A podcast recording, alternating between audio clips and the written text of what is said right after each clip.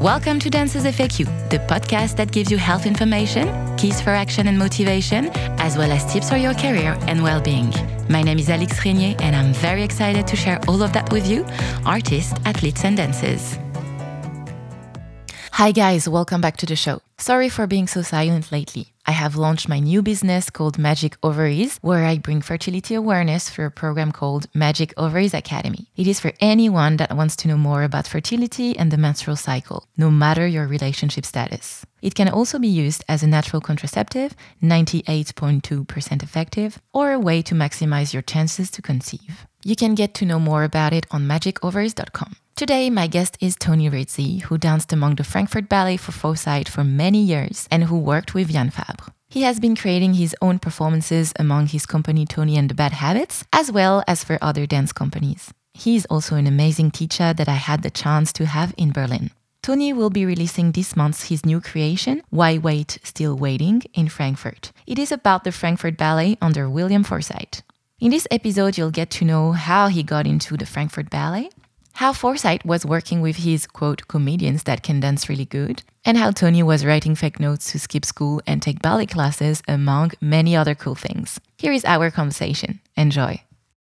Welcome, Tony, on the show. Hi. You talk about Forsythe a lot. Is there a day that you don't think about him? Oh, about the work? Well, there isn't a day that I don't think about dance.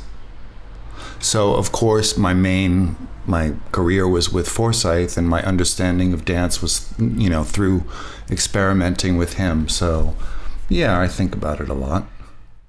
What was your encounter with him like? Well, um, well, the interesting thing was that I didn't know what I was joining. I thought I was joining a classical ballet company.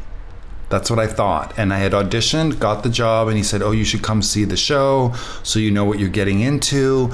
And I said, Oh, I think I don't have time. I have another audition. And um, he was like, So I came the first day, and suddenly we are like rolling around on the floor and doing this weird stuff. And um, I liked him, but I didn't like the work. I didn't think it was dance. Um, so um, I found him fascinating. Sometimes difficult to understand because his mind goes so quickly. Um, so at the beginning, I liked him, but I didn't like the work. That first year, it was just all so strange, and it just even artifact. I remember in my diary, well, it's kind of ballet, things like that. And then the second year, then he made a. I was in a creation and really experimenting with him. Um, so that suddenly shifted and was like, oh yeah, now I get it. Mm. Yeah, and then I really tapped into his brain immediately, and we just somehow clicked. Yeah, I don't know why. Yeah. Also, he just trusted me from the beginning, and I was just twenty. I remember I would like sit in the canteen in a break, and he would come to me and ask advice like and i'm like why is he always coming to me? And so i kind of became that person that he would always come to for advice or things like that. It wasn't always easy because sometimes in between the performances like in the break he might be upset about something so he'd pull me aside and like you know get his anger out without getting it out on the dancer and about the situation and and I'd be trying to help him with advice but like I got to go get changed in my other outfit. So it was it was strange to have at the beginning it was strange as a young person to have this double role. And then you found your balance? Yeah yeah. And then I found my balance with him and and understood that um, it was very flexible the working atmosphere you know and how come you didn't realize it was that type of work? The, the audition was only ballet? Ballet class. Uh, literally, I took a ballet class. I heard him talking about me behind me, saying that my arms were so beautiful. And because I, I loved Adagio, I started very late dancing at 16. And so um, basically it was just um, just copy what you see in the room, right? So I didn't really know what muscles to use and things, but I loved the arms and the head and adagio because it was slow. I could copy it easy. So, anyways, he said that to me. I, I heard that, and then he came up and asked me, "How long have you been dancing?" And I said, three years." And he thought to himself, I guess he told me years later that, oh, if he has that arm and head coordination that's difficult. Like the legs are easy. And um, and then also in the audition he said um, he said oh when we took a girls class he pulled me out of the boys class. He took class with me and said let's go take the girls class together. So we took the girls class and then he said every time they PK, you do some kind of jump, like change it and turn it into a jump. And at the end you gotta I gotta see your double tours. Show me your double tours. Okay. And so that was it. So there was this a little bit of choreography that I made up and then really that was it. And then even the day before we started class, um, the first day, I met him on the street and asked him stupid questions about how do you like your pirouettes, the Russian style or the Balanchine. And I remember he said, Oh, you'll see tomorrow where I like my pirouettes from, which meant like upside down or from a split or some strange position. How did you start dancing? Because 16 is a is a bit late for ballet. Yeah, it is. Well, I started dancing when I was 10. I loved to dance. My mother loved to dance and my father didn't like so my father was a famous mathematician who invented the microwave so a mathematical einstein brain. And my mother just loved dance and she had some mental issues so she was a little crazy uh, but loved to dance. And so she would take me on thursday nights to go dancing because my dad didn't want to go. And slowly she would then take me to like square dance class or country line class. And then i saw a tv show with like sexy dancers like MTV video. It was a TV show with Dionne Warwick. And she would sing the hits of the week, and they would have these dancers, these jazz dancers. And I told my mother, Oh, I want to learn to do that, only because I wanted to be around those beautiful men. right? So I'm thinking, wow, okay, I love to dance, and they like to dance, then I could be with those sexy men. You know, no one knew I was gay then. And then my mother, smart, said, No, you should take ballet first because ballet is the basis for all dance. She had taken it as a kid. Um, and so she said, let's try a ballet class. And I was obsessed from the first class. I thought, oh my God, this is so hard. It's mathematical. It's math mind, two and four and one and up and down and up. And it connected with music. So I just got super suddenly obsessed with it. And I was like, oh, this is what I want to do. I want to do ballet. And then I saw Baryshnikov dance and then really focused more yeah. But I didn't get, um, I mean, I had great teachers and I had a great um, group of students. We weren't competitive. We were very helpful. It was a beautiful school with Bruce Wells was my teacher and Violette Verdy was also, um, um, and so that work situation was great, but they were always like, mm, you know, I had a weird body. I was short. I was fat. Um, so they kept kind of going like maybe something else, or my teacher was like, "Oh, I bet you'll be a choreographer one day." So I was really kind of not so into it. Think I wouldn't make it, and then kind of got down for a little bit, and I was like, "No, screw it, I'm gonna do it." And then just really worked obsessively. I was like, "Okay, you're late. You need to take four classes a day." You know, I would take four classes a day yeah, I would leave school. I would write fake notes from my mother saying my grandmother died and James has to leave the. Um, my real name's James. James has to leave um, class or school early, and I just constantly would just sneak out of school to go take as many ballet classes as I could. So your mother didn't know that ballet took such a, a big place in your life? No, then? she knew it. She knew it, but you know, they wouldn't be happy, especially my father, the genius. You know, I should have been a doctor or a lawyer because I was smart when I was young.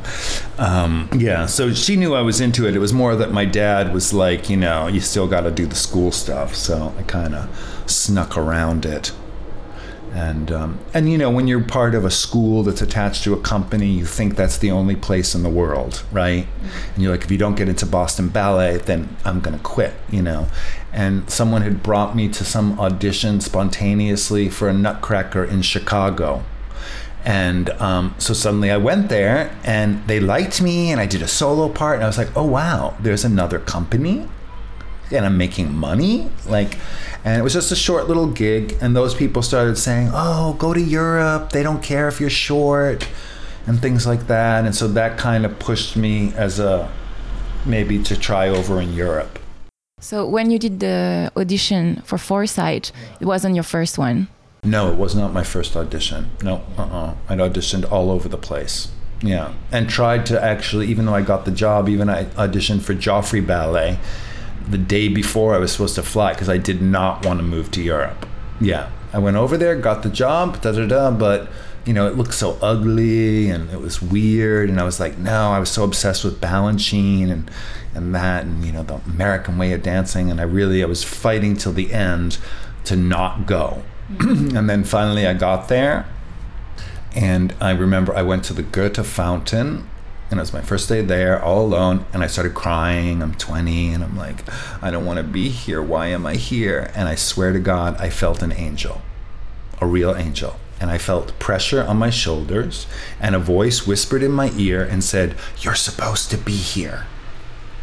And everything smoothly kind of went, you know? So I really felt like it was a, a thing of fate that um, the two of us would meet. Mm. Not just me and Billy, but me and everybody. This ama- I mean, yeah, I question if he would have had the same fame if he had a different group of people because those people were so open to this experimental way to work with this crazy guy, crazy, I'm like normal, um, who, you know, just sh- shook up the ballet world, you know, and we really supported each other and it wasn't, you know, Billy would make a quick solo for you and that was it. And then you would ask your colleagues, does this look better? Should I do it like this? So every, it was like one giant intellectual orgy, like a um, incestuous osmosis. I had asked a dancer um, from the company. I'm making a piece about the f- company, and so I've been asking different people what what what it was for them. And the pianist of the company said,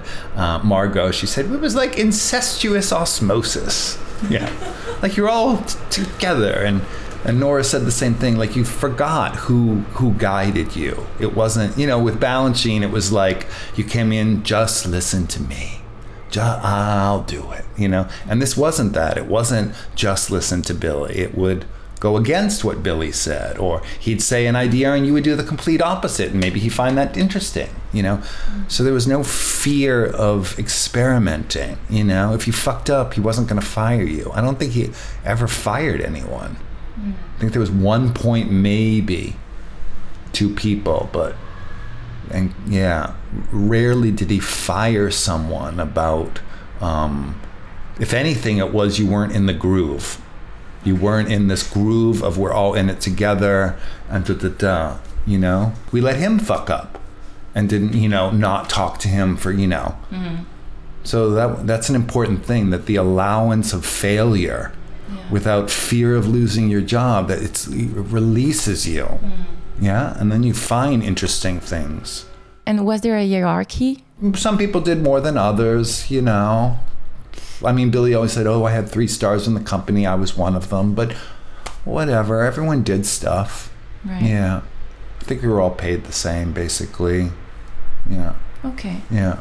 And how was your career there then well, the interesting thing about the company of how was it for 20 years, every year it was different. Every year it was different. There was a different flavor and what we were working on, and whether we were working on extreme pushing ballet or working on a type of improvisation or loss of small detail, spending a lot of time working on no focus, kind of this lost way of movement, very different from the hard ballet. So so that was a joy that every year there was like a different things happening in it. And I think the other thing too was that it wasn't just in the studio.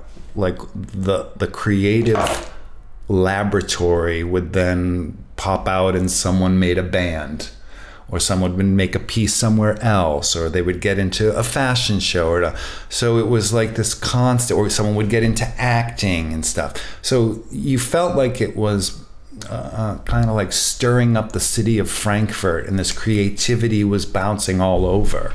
It was like a nucleus which I thought was interesting. I was talking to someone about that, about like maybe a freelance scene. The freelance scene is you got to kiss ass so much in the freelance scene mm. to get the money. And when you're in the Staatstheater, you don't. You got to get in the door, but there's no kissing ass. The money's there. And what I think Billy did was then use that money and, like a freelancer, would take part of the budget and say, Oh, I believe in this young guy and I'm going to have him make a photo book about the company and work on his photography. I'm going to give a little money from that. And I felt like maybe that's a better way that there's like a smart, someone that really knows that they're delegating the money and what it's going to. I question, you know, when I do a grant and I get a little bit of a money and they don't come to the show and I send the video, and uh, do they even look? Like, do they even check on? Or the one time someone did come and see it, and in my description I wrote that I was going to use a puppet, and the only thing the person said that gave me the fifteen thousand said, "Well, there wasn't a puppet in the show." I'm like, "Yeah, the idea changed." I'm like, did you like it? Like, do you, anything else besides you missed the puppet? And you're the one deciding on the thousands of. They're not all idiots. I've met some people, but you know, it's it's a it's a weird it's a weird thing. Some of another friend of mine recently who was a director of a ballet company, and he said, "Oh, the politicians aren't making the decisions; it's their wives." at the cocktail party going, oh no, we've seen enough Forsythe. I want to see something with classical music. Who knows? Yeah, you question that. Like, but the amazing thing is that just dance keeps going, though. You know, like, regardless of all the bullshit that runs it, maybe, the dancers themselves still are keep it alive. And I think that's what's so beautiful. Were you able to to go to other companies or do other projects? Yeah. Billy Billy would let people go away. There was once he made a mistake and 10 people he let go, not realizing he had said yes. And then we had to do a big ballet and we were like, we have to hire people. yeah, he was very generous. Like he's a very generous person, you know working with him was tough because it was the unknown and there was a lot of yelling and uh, and a lot of laughter though. Mm. So I remember so much of like tension that would happen sometimes, or he'd be really upset about the show and not know how to how to get it across to make it better, or the work he had to do. You know, lots of times he would say, you know, it's if I get upset, it's because I realize I have so much work to do. You know, it's not them; it's my job to get them to look good. That's what his job is. You're the director. I often went to work with Jan Fabre. I had wanted to be an actor. He brought Jan Fabre. That was the other thing. Billy brought very interesting artists to the company to work with us. To Saburo Teshigawara, which was a whole other way of improvising using imagery like be a piece of glass and stuff. I mean, we spent hours. It was really fun. Or and then he brought Jan Fabre, and at the beginning it was tension because it's a very strict way of working in a way. And then we became friends, and I really liked Jan, and I really learned about performing. And he asked me to go work with him on a piece, a ballet that he was making, and he wanted me to be the devil, and I was a devil on pointe shoes. And um, and then every once in a while I would go and work with Jan there was one point when I had like a little nervous breakdown. Um, my boyfriend broke up with me. My best friend had a nervous breakdown, girl, and she just left the company and became a religious freak. And then I found out I was HIV positive all in a week. In one week? In one week. And I thought I was going to lose my mind. I didn't tell anybody about the HIV. I only told Jan Fabre. And I, I remember going to Jan and said, um, I know you're making a new piece. Can I be in your show? And he said, No, there's no money left. And I just started crying. And I said, I just can't be there. I cannot be in Frankfurt. You have to help me. I can't be there.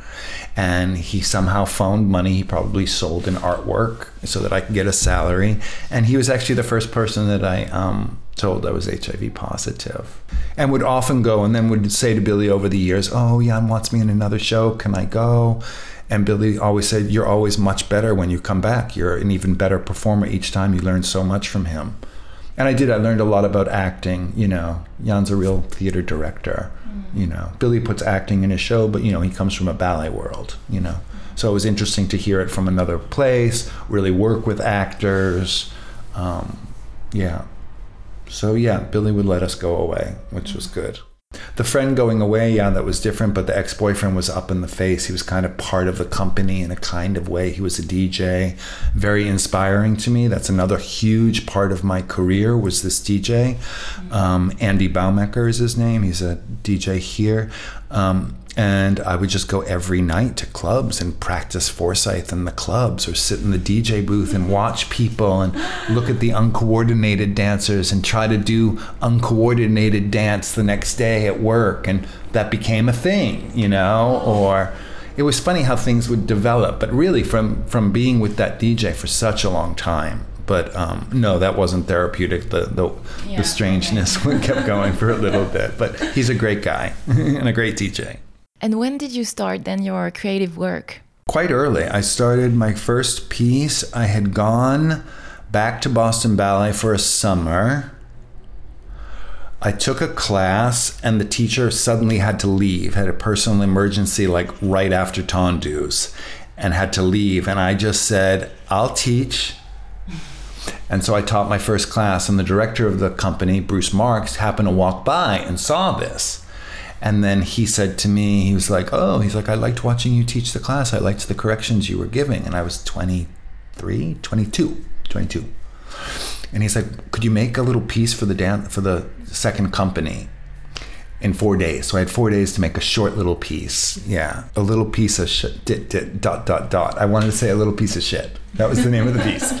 Uh, yeah, a little piece of something. Anyways, it was a very short little piece, and that was the first time I made a, a, a piece. And then I went back again to set a Forsythe ballet at 23, and then Bruce was like, why don't you teach company class? So I taught company class, which was like I had just left, you know, and here I'm like teaching the principals and coaching them on a Forsythe piece. And then I made my own piece, a bigger piece for the junior company. And that got a, an amazing review and was like super great review.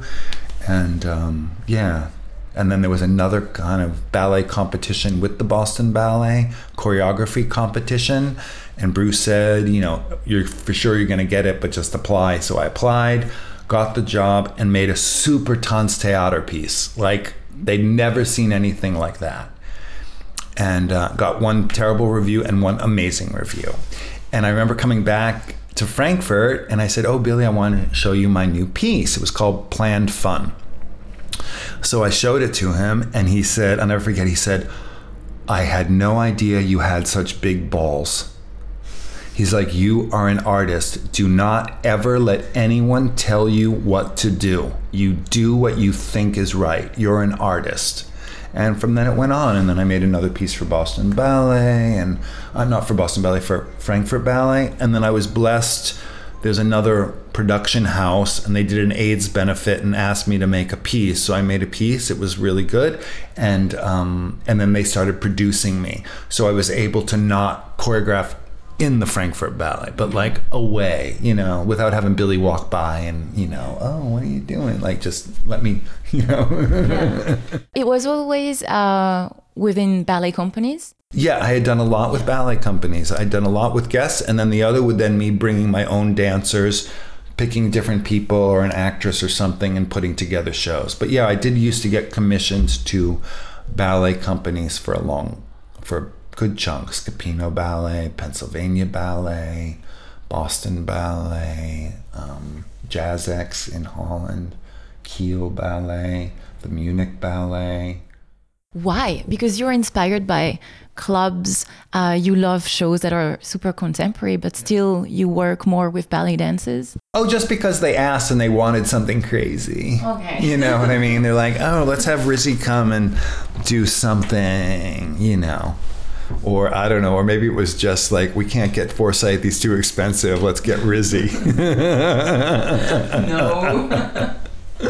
but it was very different, the work. I think my work is more stealing from Pina Bausch, you know. Baryshnikov, I had met Baryshnikov and tried to sell a piece of his, of mine. And so he watched a bunch of videos and he said, um, he was like, Yeah, I was watching your videos and my wife was in the kitchen and she came over and she saw that piece with the trio and it was Just Dance. And she came and she said, That's really interesting. And then Baryshnikov said, What I want you to do is make a pure dance piece. And then once New York likes you, then you can take your penis out or whatever the hell you want to do. But first, make a pure dance piece. So I did that, and it was a disaster. yeah, it was not a disaster. It was like the first part was ballet and the second part was theater. And then friends came and they were like, why is it two separate things? And I was like, well, I'm trying to sell the dance. They're like, screw it, just put them. And then the next show, the next day, I was like, okay, we're just mixing it together back again. And then it became a much better piece. It was called um, Some of My Best Friends Are Trash. So you were still dancing in the company and then doing your your work and coming Yeah. back and yeah. forth. Yeah. and- he would let yeah. me go and come, go and come. Yeah. Or on a summer break or, yeah.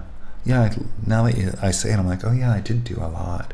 But I don't know. Somehow I stopped doing things with the ballet. I think maybe I didn't sell myself or was just more into doing my own pieces with my group. What was your group?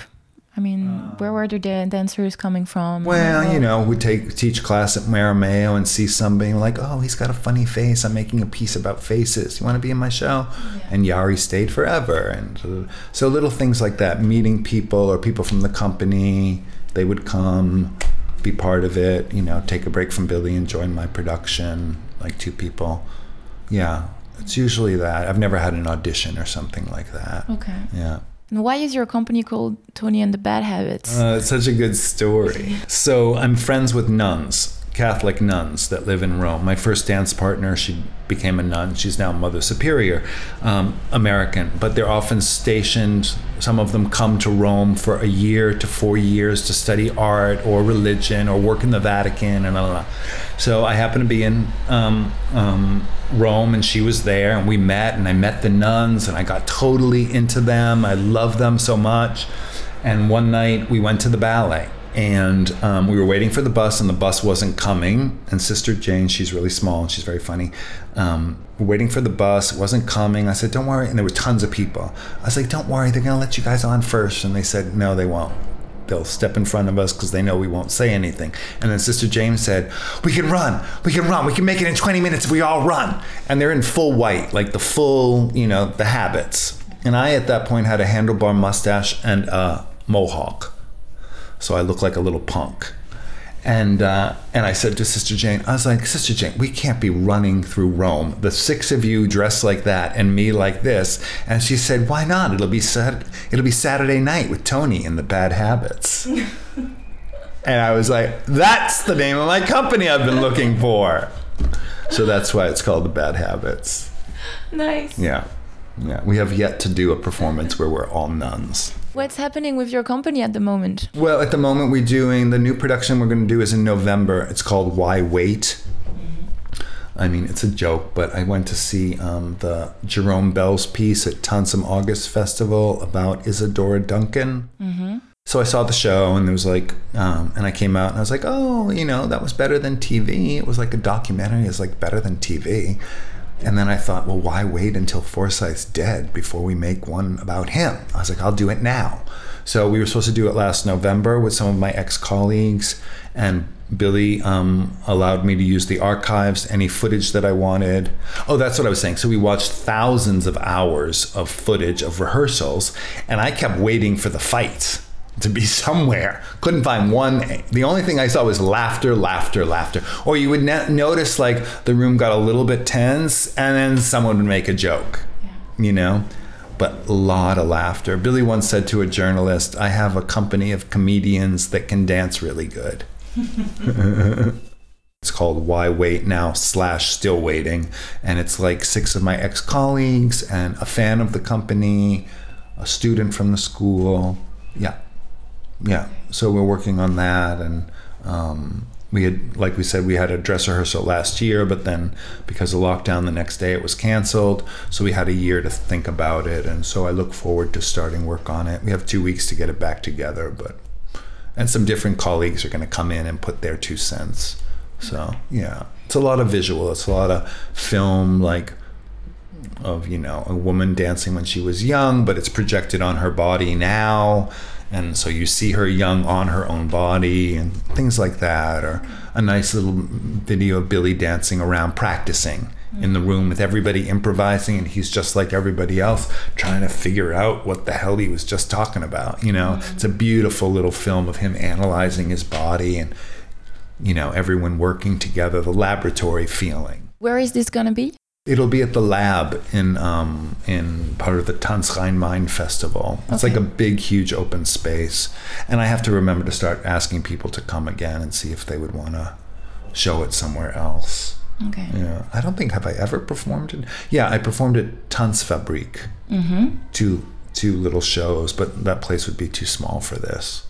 Okay. And I think once I did Tanz im August, but it was a solo from Jan Fabre. I think it's an important show to see too because people so often looking at the work of Billy, number one, they only see one side of it, the ballet they tend to see.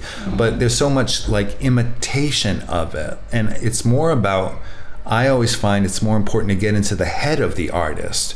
That's why the student that's um, now he's a choreographer, he's a dancer here, he never worked with Billy, but he read every article, every word that Billy ever said, and he really looks like like he's got it like could have been in the company in two seconds. And that's from just reading it. And that's an interesting thing about also watching billy hire different people.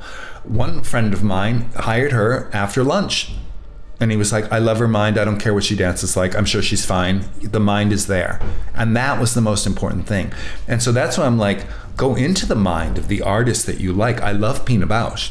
So I go into every interview talking, I get to teach there. So I get to sort of feel how did that, you know, where I find it very similar, very similar um, ways of working, really, the company. This kind of very relaxed, experimental. When the run through happens, it's serious, but it can go from la, la, la, to boom, and we're doing it, you know? That wasn't a, a thing with Jan Fabre, why he, when he he said to me once, he was like, "It's amazing. You can go from just like laughter to like so focused in a second. And he was like, "And you're like everything is important, but nothing's important, but at the same time." So it makes this sort of I was like, "Yeah, freedom and authenticity, and audience sees that. Mm-hmm. No audience wants to just come watch a well rehearsed piece." Even Balanchine, I've been watching all the old videos of Balanchine. They're a mess. Corps de Ballet is a mess. Not a mess from, you know, the perfect standard.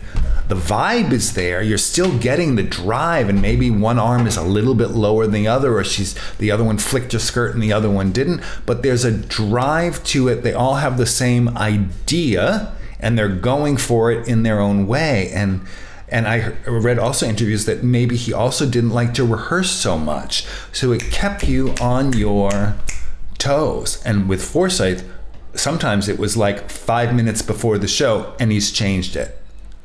Literally, the curtain is down, it's about to go up. He's suddenly changing everything and it goes up and it's such a chaotic atmosphere. He would create this chaos.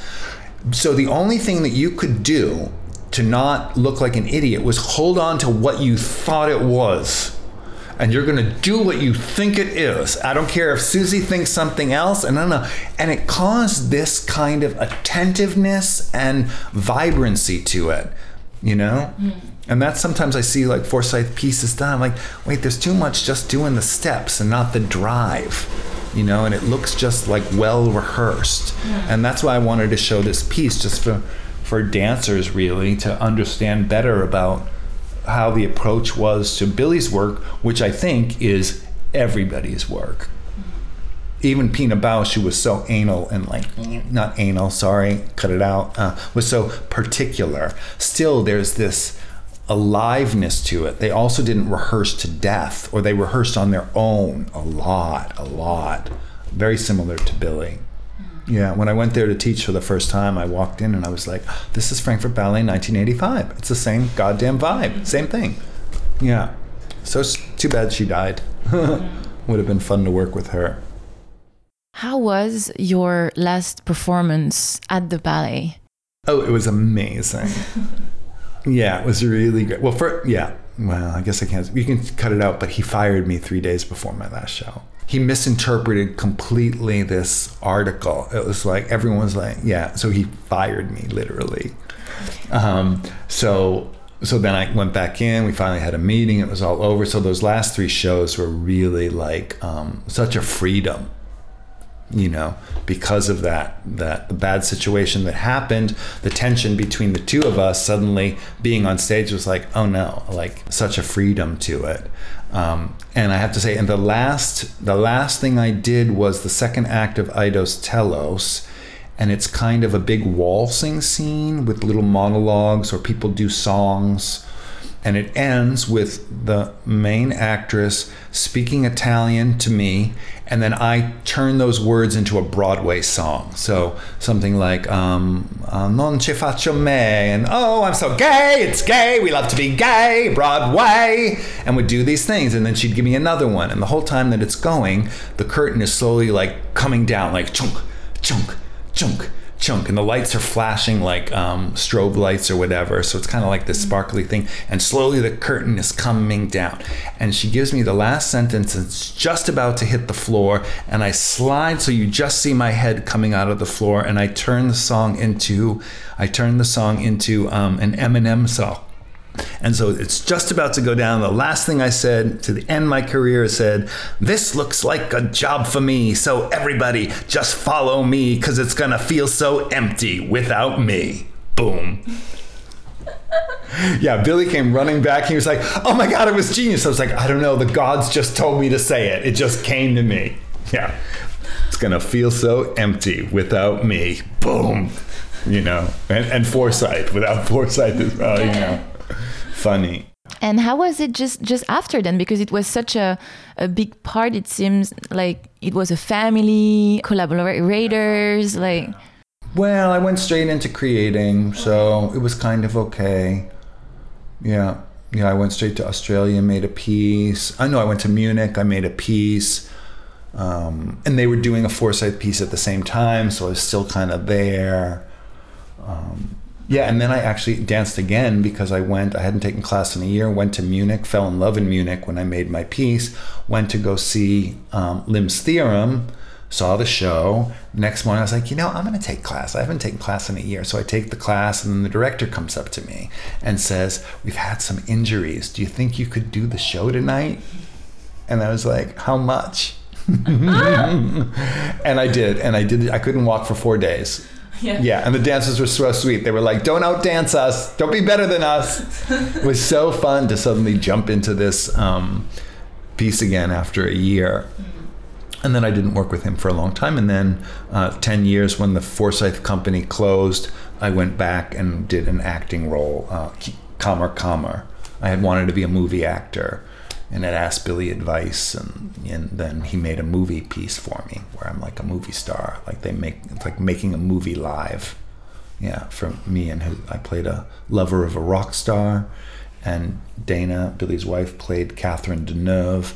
Um, um, from some movie where she's a lesbian in love with one of her students. So it was a, kind of these two frustrated gay love stories done through film. It's a very beautiful piece. Yeah and so that was really fun to go back and do that and and also work with Dana again, you know, with this kind of like with the tension gone of like company life. Like it was really free. It was so much fun. So for 10 years you didn't work on Forsythe's piece or oh, I don't think so.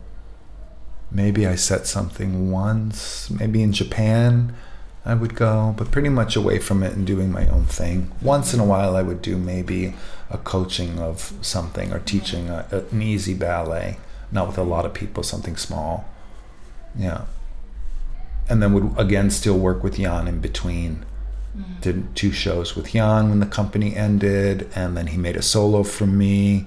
And then just recently we did the 24 hour show, the Mount Olympus.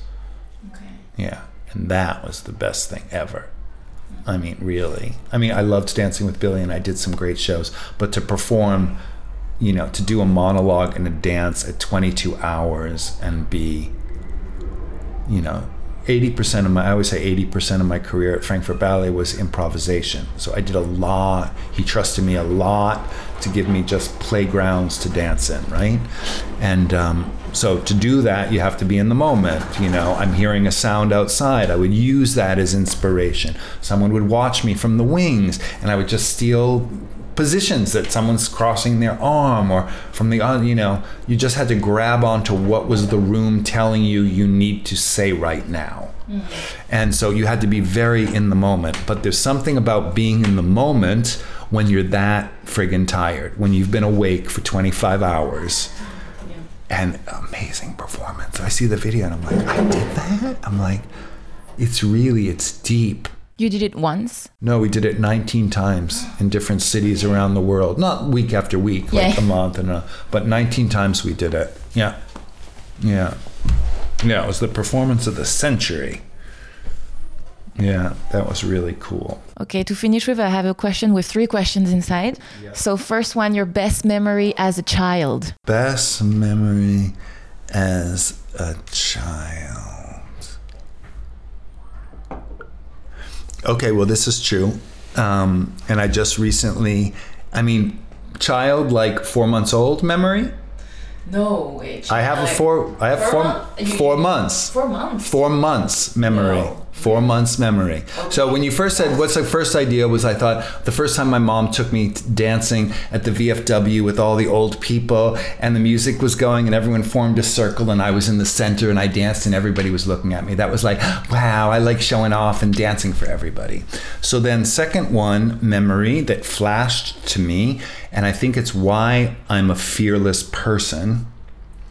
Um, um, I had gone to see a psychic in I had difficulties at 24 in all relationships. I long story short, I couldn't commit to someone. Like the next day I'm in love, but the next day I'm going like there's someone better over there. I didn't let that person give him a ch- for one day. I was always thinking there's something better more love, better love somewhere else. So I see this psychic and I'm like, what is that about? And she said, when you were four months old, your mother got very sick and went to the hospital. And someone else took care of you. I believe it was your grandmother. And even though your grandmother loved you, it wasn't your mother. And you're constantly looking for that. And you're doing that today. So I'm like, wow. So I called my mom and I said, Is that true? Did you go to the hospital? She said, Who told you that? A psychic? Which made it even weirder. I was like, Yeah. So then um, my father passed away, and I went to go see his wife. And for some reason, she decided to tell me some family secrets. And so all of a sudden, kind of putting my mother down a little bit, says, um, "Well, you know, you almost um, you almost died when you were four months old." And I said, "Really?" And she said, "Yes. When you were four months old, your mother forgot to lock the carriage, and the baby carriage went rolling down a hill." And the second she said that, I had a flash and I could see the sky zooming in front of my eyes and it suddenly stopped and a bunch of people looking looking at me as a baby. Isn't that amazing? I immediately went into whoa, down the hill, riding down the hill, and boom, people looking. And I was just like, wow, what's going on? like a roller coaster. I think that's why I love roller coasters, and that's why I'm like when I would ski, I would just go to the at 10 years old, I would go to the top of the hill and just go straight down.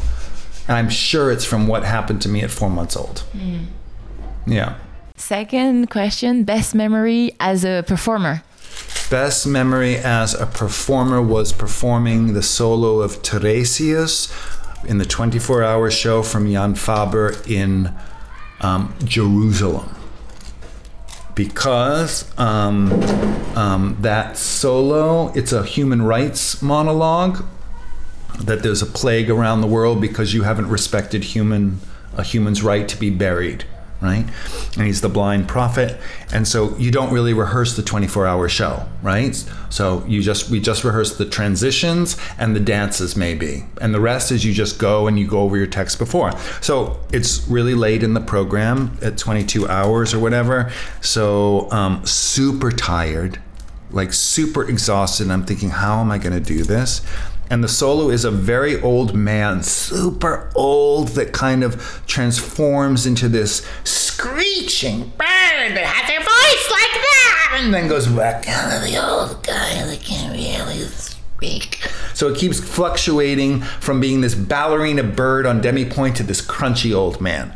So I come out as the old man, and I said the first sentence, and in you know the other voice in the back of the head that talks to you while you're performing said, Wait a minute, this monologue means something very different here than it does when I say it in Paris. I'm in fucking Jerusalem. And, uh, and suddenly I felt the spirits of every human right activist that ever lived enter my body and I gave the performance of a fucking lifetime. I was doing shit like dancing around and I would piqué into arabesque and just hold that arabesque and talk for like 30 seconds. Like just balance. It was crazy. And um, and I remember the audience applauded and I I stopped them applauding as the old man like shut up. Listen to what I said. And I walk away and I went off stage and I cried for 20 minutes. I thought I have done what I can to save the world. And I just, Jan, um, Jan was passing and I just started crying. And, you know, he's just like, okay, leave him alone. Everyone's emotional. I got to say that performance was the best. Yeah. Yeah. I mean, I did a lot of great fucking dancing with uh, Frankfurt and, but, um, I think that, and any of the other fun ones are when I was. You can see it online. There's um, it's called Invisible Film, um, and it's a kind of ballet ballet, and uh, and I got thrown into it like you know I learned it in 30 minutes. You know I got thrown in a lot, so those were always fun. You know to just get thrown into it, and you know they're just happy somebody's on stage. I hated rehearsing. I wasn't a big rehearse. I like to rehearse my mind. What am I going to do? I would just watch the video and kind of remember and maybe mark it and then just do it you know, but I mm-hmm. really rehearsed my mind more than anything. Yeah. Okay, the last one your best memory as a teacher. That's a hard one. Best memory as a teacher. Oh, I gotta say, in lockdown, teaching my boyfriend how to do ballet. yeah. To go from a beginner to be able to do a soda bas, uh, to do a pas de basque into a so- sous-sus into a little pirouette yeah, I gotta say that was kind of cool because I'd never worked with a beginner and was like, all right, we're in lockdown. What else are we gonna do? And so we taught him ballet. That was pretty fun. All right. Well, Tony, where can we find you? Oh, I think I have a Facebook page called Tony Rizzi and the Bad Habits, and I'm Tony Rizzi on Facebook and on Instagram. I don't have a web page. So pretty much it's that. Say hi on Facebook. I always answer. Yeah, I always answer. I answer emails. I think it's on there. T O E underscore K N E E at mac.com. Yeah, I love to not work. yeah, I'm going to write a book eventually. I want to put a book together. Yeah. yeah. Well, thanks. That was fun. Yeah, thank you yeah. for your time. That was really yeah. cool. Yeah. The other thing, the one thing that Billy said to me my first uh, first year in the company, he said, "I learn from everything," and he does. He talks to everybody.